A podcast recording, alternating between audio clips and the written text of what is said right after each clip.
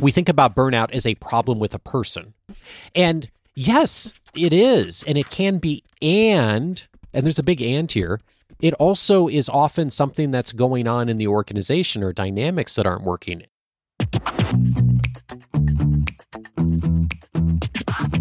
This is the Happen to Your Career podcast with Scott Anthony Barlow. We help you stop doing work that doesn't fit you, figure out what does, and make it happen. We help you define the work that is unapologetically you and then go get it. If you feel like you were meant for more and you're ready to make a change, keep listening. Here's Scott. Here's Scott. Here's Scott. Okay, so here's the dilemma. You're a leader at your company, and guess what? Your employees are feeling totally burned out, overwhelmed. They're not exactly loving their work. The catch? You're feeling the exact same way. It's like leading a team on an empty tank. So, how on earth can you steer your team towards success when you're running on fumes yourself? Today, we have a special guest here to discuss preventing leadership burnout and ultimately positively impacting burnout in your organization as a whole. Knowing that human tendency in all of us, my invitation to myself and everyone else is like just to embrace a little bit of the humanity and come back to some questions like How are you? How are you doing today? When it comes to leadership, there's nobody better to talk to, in my opinion, than Dave Stachowiak. Dave is a world thought leader on leadership through his company and his podcast, Coaching for Leaders. He's also someone who I have a tremendous amount of respect for. He's been on the show many times before, so I'll link those episodes in the show notes so you can go back and hear his entire story. Today, though, I'm actually not going to be your host, which is kind of a bummer because I always love chatting with Dave. Fun fact Dave and I actually have a standing 15 minute meeting, a standing 15 minute phone call, in fact, every morning to clarify what is most important for our commitments for that day and where we're placing our attention so we can hold each other accountable as leaders and business owners. But when I was thinking about bringing Dave back on the podcast to talk about leadership burnout, I actually decided there was someone better to host an episode with Dave. And that person is one of our leaders here at HTYC.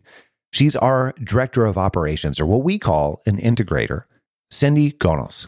Before Cindy joined HTYC, she had been a leader at many different organizations for quite a few years, and I knew she would add tremendous value to this conversation.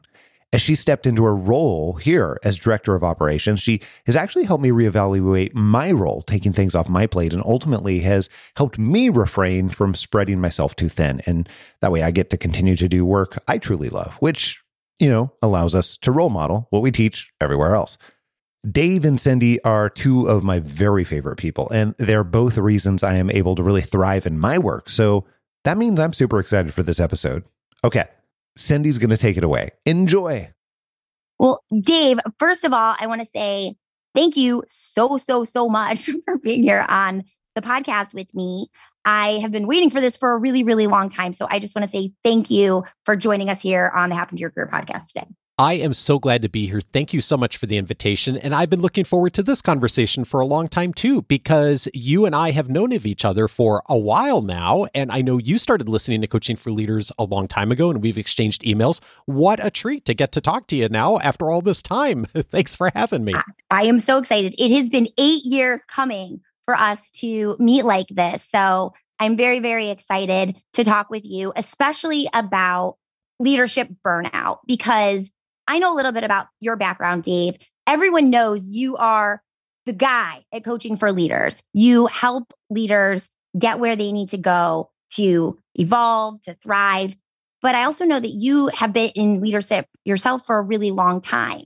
So I'm really, really excited to talk with you about how we can help current leaders start to prevent that burnout. Because here at HTYC, so often the way we're interacting with leaders is when they've reached that burnout point and they're so fed up that they're ready to escape their current role. I know that 75% of your listeners on the Coaching for Leaders podcast are managers, executives, and business owners. And I know that you and I probably both agree that when leaders are taking really great care of themselves, they can make a big impact on their team. Yes. And when they're not, burnout not only harms them, but it also trickles down to their team. So, as a coach for leaders, I'm really excited to get your take on how leaders can get ahead of burnout and prevent it before it starts. I am so looking forward to this conversation. And it is, of course, very relevant to so many of the struggles that a lot of us are having in organizations these days. And in this pandemic slash post post pandemic world, so much has changed in so many organizations that has surfaced burnout in lots of ways. So I'm glad to be here talking about it with you. So, when folks start to feel that burnout, kind of, I guess, kind of tell me a little bit, Dave, about what does that feel like for leaders? Because you're talking with leaders all the time. How will they know? What are kind of those first things that they start to feel when they're reaching that point of burnout? Well, this is where I'm going to go to the expert on this. And the person that I keep coming across, her name is Christina Maslach. She is a researcher at Berkeley. All of the folks who talk about burnout cite her. She is, as far as I can tell, the world's number one researcher expert on the topic of burnout. And I was really fortunate that she came on coaching for leaders a while back and talked about burnout. And she and her colleagues have identified six things that tend to be the indicators of burnout. And I think that oftentimes this is a good starting point for looking at this not only from our own experience, but also from a leadership lens, thinking about this from the people that we lead and mm-hmm. watching mm-hmm. for these things too. And so here's the six, and we could dive in on some of them potentially. But first one is just workload. That's one that comes up a lot, right? Lack of control or perceived lack of control over our work, lack of reward or recognition, poor relationships, lack of fairness. And then the sixth one, a values mismatch with the organization. And those six tend to be the kinds of things that one or more of them may be the starting points for us starting to feel that sense of burnout. Now, there's lots of other things those things can trigger too, of course, but uh, those tend to be the indicators, at least according to the research. And those are the things that I hear about too when I hear people using the word burnout of what they're experiencing. That makes perfect sense. It sounds, it sounds to me that all of these things could be, if not remedied completely, at least made better with good communication and conversations, right? Workload, lack of control, poor leadership, all of those things really boil down to are you talking about this burnout? Yeah. And this actually brings up a broader point that I think is really important with burnout. And coming back to Christina Maslach's work, when she came on our podcast, she has this beautiful analogy of the canary in the coal mine. And for anyone who isn't familiar, years ago, before the modern equipment in the coal mines that there are today, miners would use a canary and take it down into the mine with them as a sentinel for when air quality was poor. And if something happened to the canary, it got sick or it died, they knew that that was an alarm that the air quality was bad, that gases were building up. And so, what you would do if that happened is you would evacuate everyone and then you would solve the problem, right? Mm-hmm. And it's it's interesting that when we talk about burnout in most situations and someone's someone experiencing burnout, we often look at it as a problem with the person versus a problem with the organization.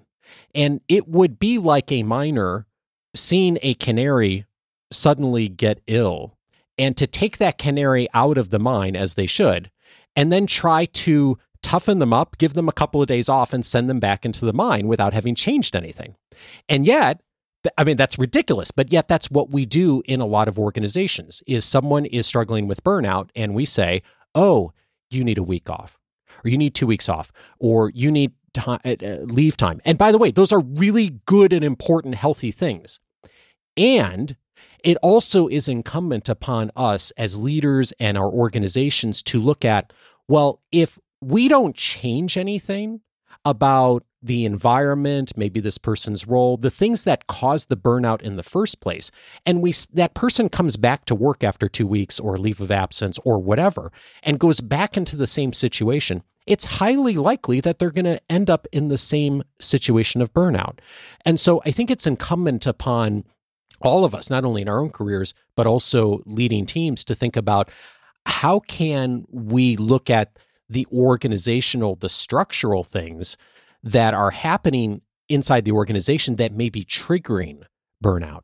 And I think that the ability to do that and take a step back is a real gift that we can give to others and to our organizations.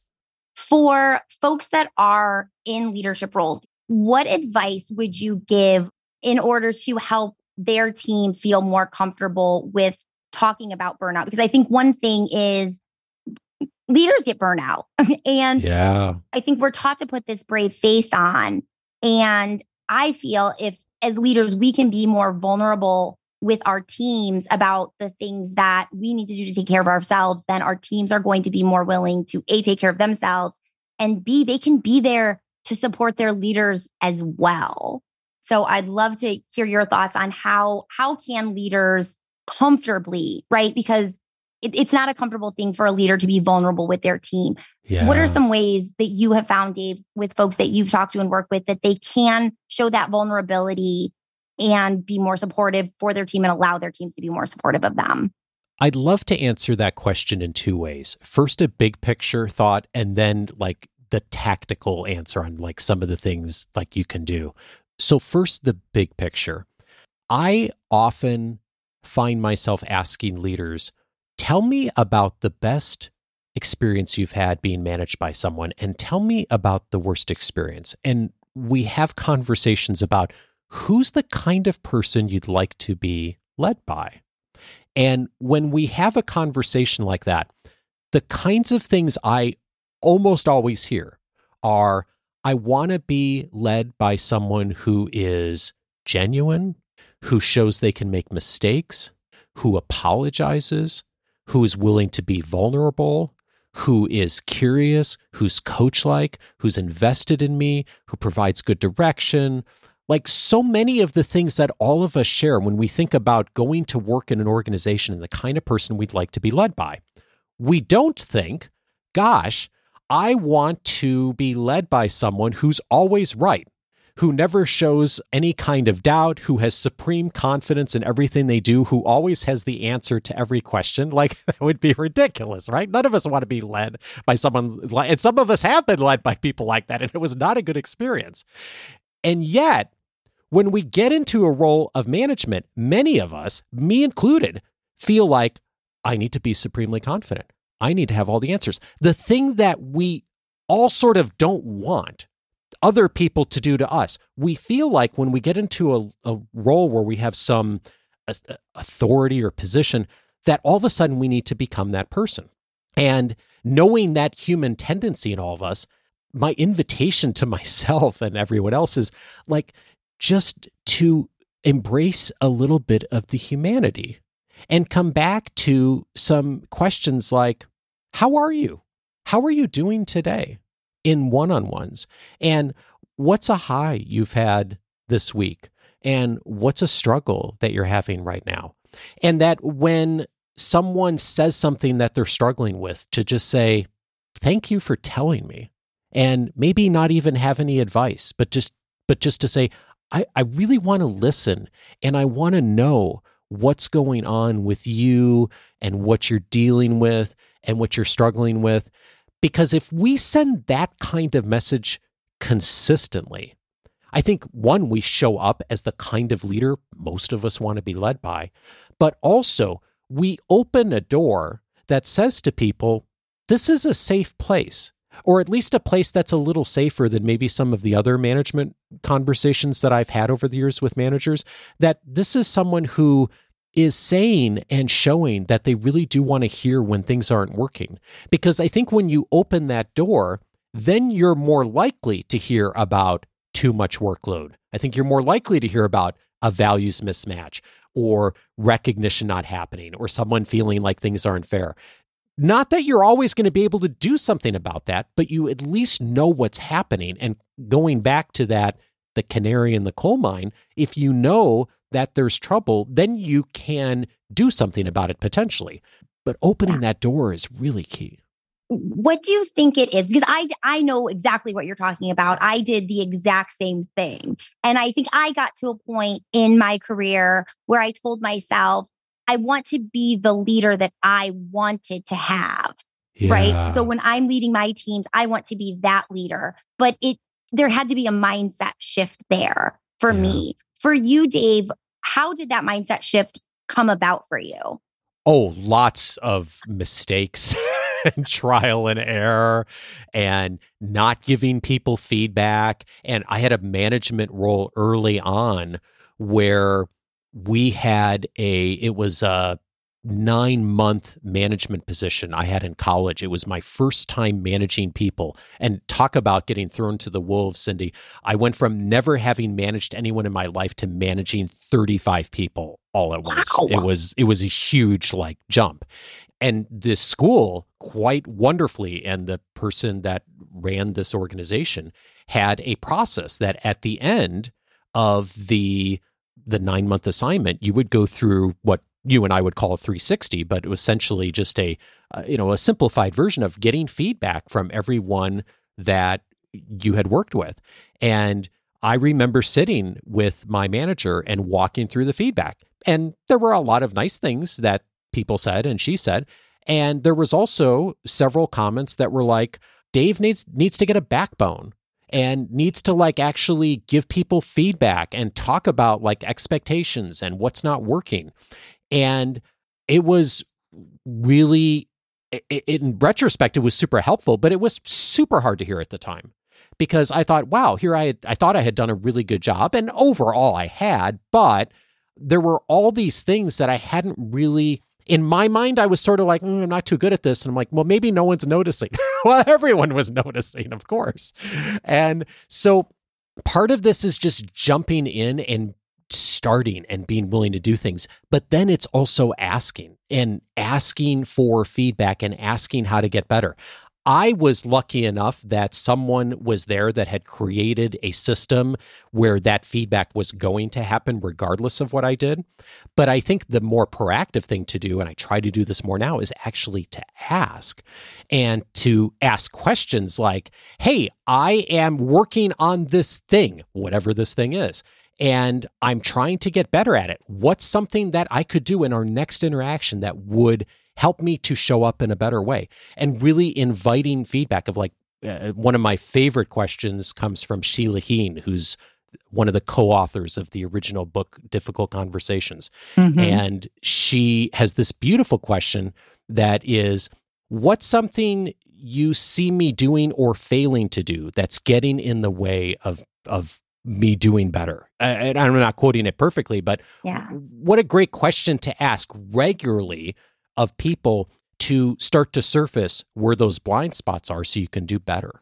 I think that's amazing. It made me think of, and I'm sure you probably know this, and Scott and I actually did an episode where we talked a lot about leadership and how we approach leadership at HTYC. And when we do our in persons, when we all come together as a team, we do something again in and the outside world, we may call them 360s. We call them dock sides. And their intent is to talk about goals, to talk about what each of us wants to get out of our role. But one question that is always, always on the dock side is as a leader, the question is asked. It used to be Scott. Now I'm now I'm the integrator. So I this question goes to me. But the question is, what do I do that impedes the team?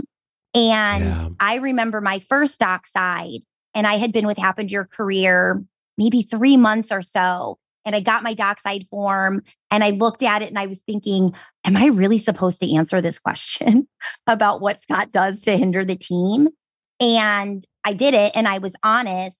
And Scott was open and receptive to it. And when it came full circle and it came time for me to do dock sides with our team, and I had to have the team answer the question, what am I doing that impedes the team?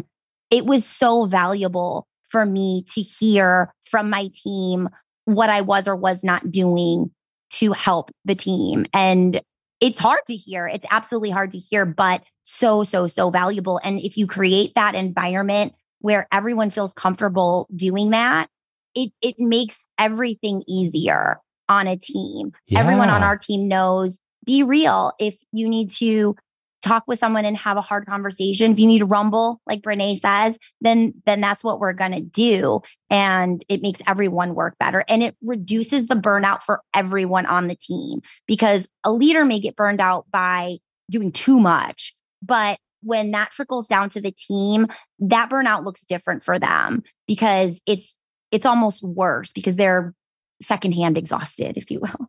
Yeah, uh, great. And I'd love to highlight some things you just said there because I think it's really key that number one, there's a system, right? So in your case, like the organization, the top person says, this is really important and we're going to do this. And there's a system for asking this question. And secondly, when the question's actually asked and answered, the person who has power responds in a way that's really proactive and shows that they care and that they're listening, right? And then third, does something with it. Because you can do the first two well, but if you don't ultimately do anything with it or make any changes, then it kind of doesn't matter. In fact, sometimes worse if you don't do anything at all, right? But in this oh, case, yeah. like actually doing something with it. And those three things are key like asking the question, how you respond as a leader. Like, are you listening? And my friend Tom Henschel, who hosts the Look and Sound of Leadership podcast, says when you're when you're asking for feedback, all you get to do is to say thank you or if you're not sure, like if the feedback doesn't make sense to you, you can ask a clarifying question. But once you're clear what they're saying, then you just say thank you. And you decide later what you can or can't do or what you're able to shift or not shift. But like being able to respond and listen in a a present way is so key to that. Absolutely. And I know when I was younger and I I got my first opportunity at leader in leadership at 23 years old. And I had a team of 10 and every person who was on my team I'm pretty sure was twice my age. Wow. So when I got feedback at a young age and especially being in a, a sales like environment, it was hard. And I would get a chip on my shoulder about it and almost refused to grow in that way. And it did not take me very long until one of the team members came to me and said, Cindy, I think you have a lot of really, really great potential and I want to see you grow. And this is why I'm giving you this feedback. And that mm. made such a mm. big difference to me is instead of hearing, I don't like that you do this, I don't like that you do that, it felt it felt good to me. So I would say too, for folks who have leaders and they can see that there's this barrier or that they need to have a difficult conversation. When you come from a place of non judgment and you say, I'm here to help, that's going to tear down that wall with your leader and your relationship is going to grow and everyone is going to be able to work more effectively. When I was a Dale Carnegie instructor, I used to hear from our more senior instructors the message, why before what? Before you ask someone to do something, tell them why you're doing it. And I hear that in what you just said, Cindy, is yes, of course, give feedback, do all those things. And before you do that, say the why. Here's why I'm, as a leader, giving you this feedback. Here's why, as an organization, we have this system. Here's the purpose behind us doing this, and and and that frames. It doesn't make the message easy to hear, but it frames the message in a way that then you're more willing to do something with it, much like your colleague who said, I'm doing this because I believe in you and I want you to grow. The why, right? And here's the message that you need to hear the what. Doing that is so helpful for people. I agree with that completely. I know for me, Dave, one of the biggest areas where I have felt burnout is that lack of control and that lack of autonomy in roles that I've had. What are some things that leaders can do when they don't have that control, when they don't have that autonomy? I guess, A, how do they ask for it? And B, if they ask and they are not able to get that, what do they do? Yeah, that's a big question. I think that it comes back to something that we said earlier on the values part, right? There's always yep. going to be a sense of mismatch in some way. Eh, hopefully, not a big one, but there's almost never does one person's idea of autonomy line up with someone else's. And I think this comes back to having conversation. And I think one of the things that both leaders and employees struggle with is what tends to be called micromanagement, right? Mhm. Of I'm either too present as a manager or my manager is too present on things or the opposite too absent. And i've heard that story as much as micromanagement over the years of someone who's not really present and not focused on work. One thing that i have seen work if we're looking at this first there's two different lenses to think of this. First one is if i'm the person who's in a role and my manager is not providing me with as much autonomy as I'd like. I think that's one situation, right? Mhm. And and then there's the other situation from the other lens of if I'm the person leading, like how do I provide autonomy for others? So maybe we could look at both. If I think about the first situation, usually the conversation starts something like this is I've I'm into I've gotten into this new role. I'm 60 days in, 90 days in, whatever it is, and things are mostly going well, but I find that I'm working for a micromanager and they are in my face about everything and they're checking in constantly and I don't feel like I have any autonomy and they don't seem to trust me on anything. What do I do? Where do I start? And one thing that I have seen work a lot, not every time, but a lot, is to help that person, whoever that senior person is that feels like they need to jump in on everything, to help them feel like they have more visibility and they have a little bit more understanding of what's happening. And one thing that has worked for a lot of people over the years is to start to be a little bit more proactive on that. And uh, it's interesting because, like, sometimes our tendency when someone is coming in and micromanaging us and not providing us a lot of autonomy is to back off, right? And to like not Mhm. tell them anything. And I think in a lot of cases that actually makes the situation worse because then that person is getting less information. And I think it's actually helpful to do the opposite, at least for a short period of time.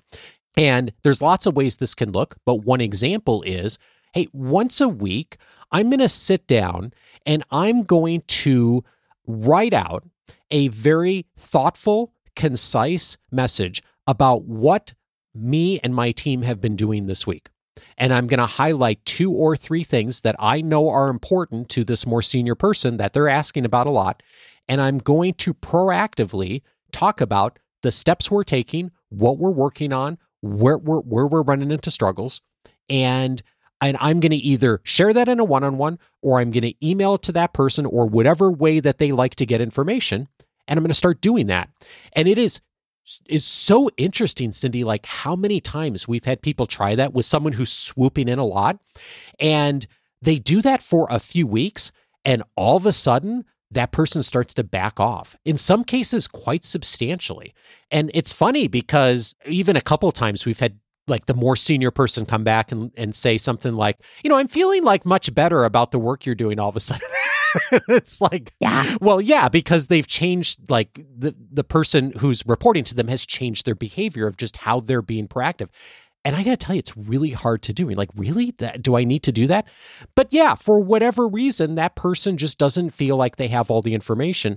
And Right. that level of proactiveness can really help with that situation. So, for anyone who's in that situation, if you haven't tried that, that's certainly a starting point just to be proactive in the short to medium term to start to change that dynamic just a little bit. I love that. I think that's a I think that's a brilliant idea. And I think that it shows initiative. And I think it does ease the mind of the leader a little bit. I don't need to, because I I, I firmly believe, I whole I wholeheartedly believe that most managers who micromanage do not do it because they want to micromanage. There's some fear, right? There's some sort of underlying fear that they have from somewhere else that tells them I need to keep checking in. So if a team member is proactive, they're also they're alleviating stress from themselves by not having the manager have to check in and they're also alleviating some of those fears of the manager at the same time. So I think that's kind of the the blend where because I could see perhaps how it might be seen seen as almost snarky or sarcastic. Oh, you're going to micromanage me? Well, let me just tell you everything that I'm doing, right? I don't think it's that way. I don't think it's a I'm going to shove you everything. I think it's it's a very you said proactive, but it's almost like a relation it's more it turns it more into a relationship than you're my leader and I'm reporting to you, or I'm your leader and I'm asking you or checking in on you. It's a I'm checking in on you to help and I'm letting you know what I'm doing to also help you and be proactive. Yes, and that's a really good distinction and I'm so glad you made it. Of don't be the I mean people do this in the legal profession. I'm not sure this works so well anymore in the digital age, but the, one of the legal tactics that lawyers would do like if one side is asking for documents. They'd send them 40,000 documents yeah. and like you got to find the needle in the haystack to like spend tons of time. Don't be that person, right? Like that's not the intention here. The intention is you and I are both fans of Dale Carnegie's book, How to Win Friends and Influence People. And one of the key messages in that book is try honestly to see things from the other person's point of view. And so if we put on that hat and think, hmm, okay, this person, for whatever reason, good or bad, values alignment or not, is swooping in and asking me for a lot of stuff and getting into a lot of things. They, they, for whatever reason, seem to need more information what can I genuinely do to set aside my own personal annoyance with this behavior for a moment and think about what are like the three or four or five key things that I know they're worried about, that I know is on their radar screen right now, that I know maybe they're swamped and overwhelmed with, that if I provide a little bit of visibility and that I can help, will be a starting point for that. And that's the intention here is like, how do I help this other person do their job better? And to think about them like my customer, even if they may be my manager. How do I serve that person well and give them what they need in order to be able to to be able to do the job in the way that they want to? I I love that initially when I thought about doing this episode with you Dave, it was how do leaders help themselves from preventing burnout? And really, it sounds like the answer is how do teams work together to help prevent burnout for everyone? Yeah. Yeah, I think so. If we can, why not? Right? Like it's, and for whatever reason, as I mentioned earlier, like we think about burnout as a problem with a person. And yes, it it it is, and it can be, and and there's a big and here it also is often something that's going on in the organization or dynamics that aren't working. And so, yeah, let's talk about those and let's surface them. And if we can do that and have some healthy conversation, I think that helps us to address things a little bit more proactively before it comes to a point where someone feels completely burned out and they're taking a leave of absence or they're leaving the organization or they're struggling with mental health. If we can proactively get there sooner, what a great win for them and for us and for the organization too. Absolutely, absolutely. Dave, we are almost out of time, but I want to end with a question because I have been waiting for eight years to ask you this question. Oh, are boy. you ready? I'm ready. Are you ready? Okay. So, in your time as both a leader and a coach to leaders, what's something you've changed your mind about? Ah, this question is a question I ask people often on my podcast. What have you changed Absolutely. your mind on? So many things over these years and regularly am changing my mind on. One thing that I certainly have changed my mind on in the context of starting the podcast in 2011 when I did to now is it was both a blessing and a curse that I only had an hour or two when the podcast started to produce it each week because I had a full time job. I was working for Dale Carnegie. We were just about to have a baby. Life was really busy and blessedly full. And I didn't have 20 or 30 hours a week to do a podcast. And in fact, the podcast, Coaching for Leaders, started as a hobby and a side project. And that was the intention. That's what it was supposed to be. And it was for the first several years.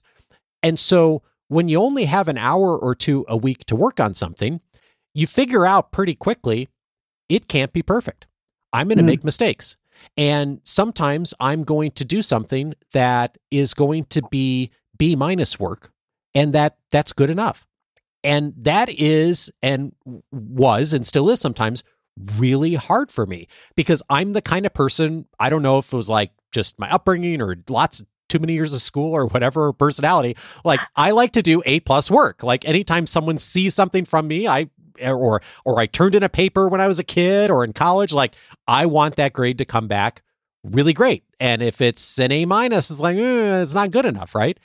And one thing i've definitely changed my mind on is not only can I not physically do that? Like the physics of running a business and doing all the things in life don't allow you to have A plus work on everything all the time. But that actually, it's better to start and to put something out in the world and to get feedback and to learn as you go and then keep going. And I think it's a great analogy for starting a business. It's a great analogy, certainly, for running a podcast it's a great analogy for leadership too, because none of us do any of this perfectly. None of us delegate perfectly. None of us uncover burnout in our organizations all of the time and always see that coming. The the invitation for myself and for everyone else is let's start start moving the needle a little bit. Begin, put something out in the world, try something new, change your behavior on something, and then see what happens. And sometimes it means you move a little bit further in where you're going.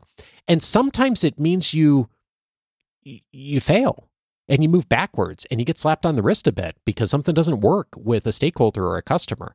And the times that that's happened to me, Cindy, as uncomfortable as those steps back have been, have so many times been the biggest learning moments that have actually then helped me to leapfrog on something else.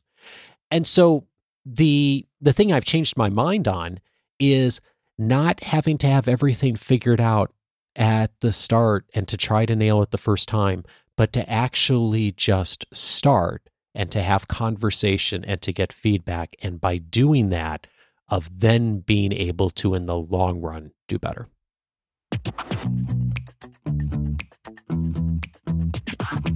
Hey, if you've been thinking about making a change for a while now and you don't really know how to best take the first step or get started, here's what I would suggest. Just open your email app on your phone right now. And I'm going to give you my personal email address, scott at happentoyourcareer.com. Just email me and put conversation in the subject line. Tell me a little bit about your situation, and I'll connect you with the right person on our team where we can figure out the very best way that we can help you. Scott at happentoyourcareer.com. Drop me an email. Here's a sneak peek into what we have coming up in store for you next week. Because I was struggling with my health, I decided to leave my last role without anything lined up. So, by far, as a father and a dad, it was hard to, to walk out of a job without anything lined up. People make career changes all the time. That's a normal thing. Unfortunately, many of those career changes are not great moves. In reality, what we find when we meet up with so many people after they've made a career change is that they're just running from a portion of their past job, whether it's a bad boss, a toxic environment, trying to raise their salary, trying to lower the amount of stress and responsibility, when instead they should be figuring out what they really actually want and then run towards that. So, what happens if you've had that situation? What happens if you have made a career change only to realize that your previous career actually fit you much better? Technology and culture can advance or it can change quickly. How do you pivot back to your previous career path after some time has passed and make it even better? All that and plenty more next week, right here on Happen to Your Career. Make sure that you don't miss it. And if you haven't already, click subscribe on your podcast player so that you can download this podcast in your sleep and you get it automatically, even the bonus episodes every single week, sometimes multiple times a week. Until next week, adios. I'm out.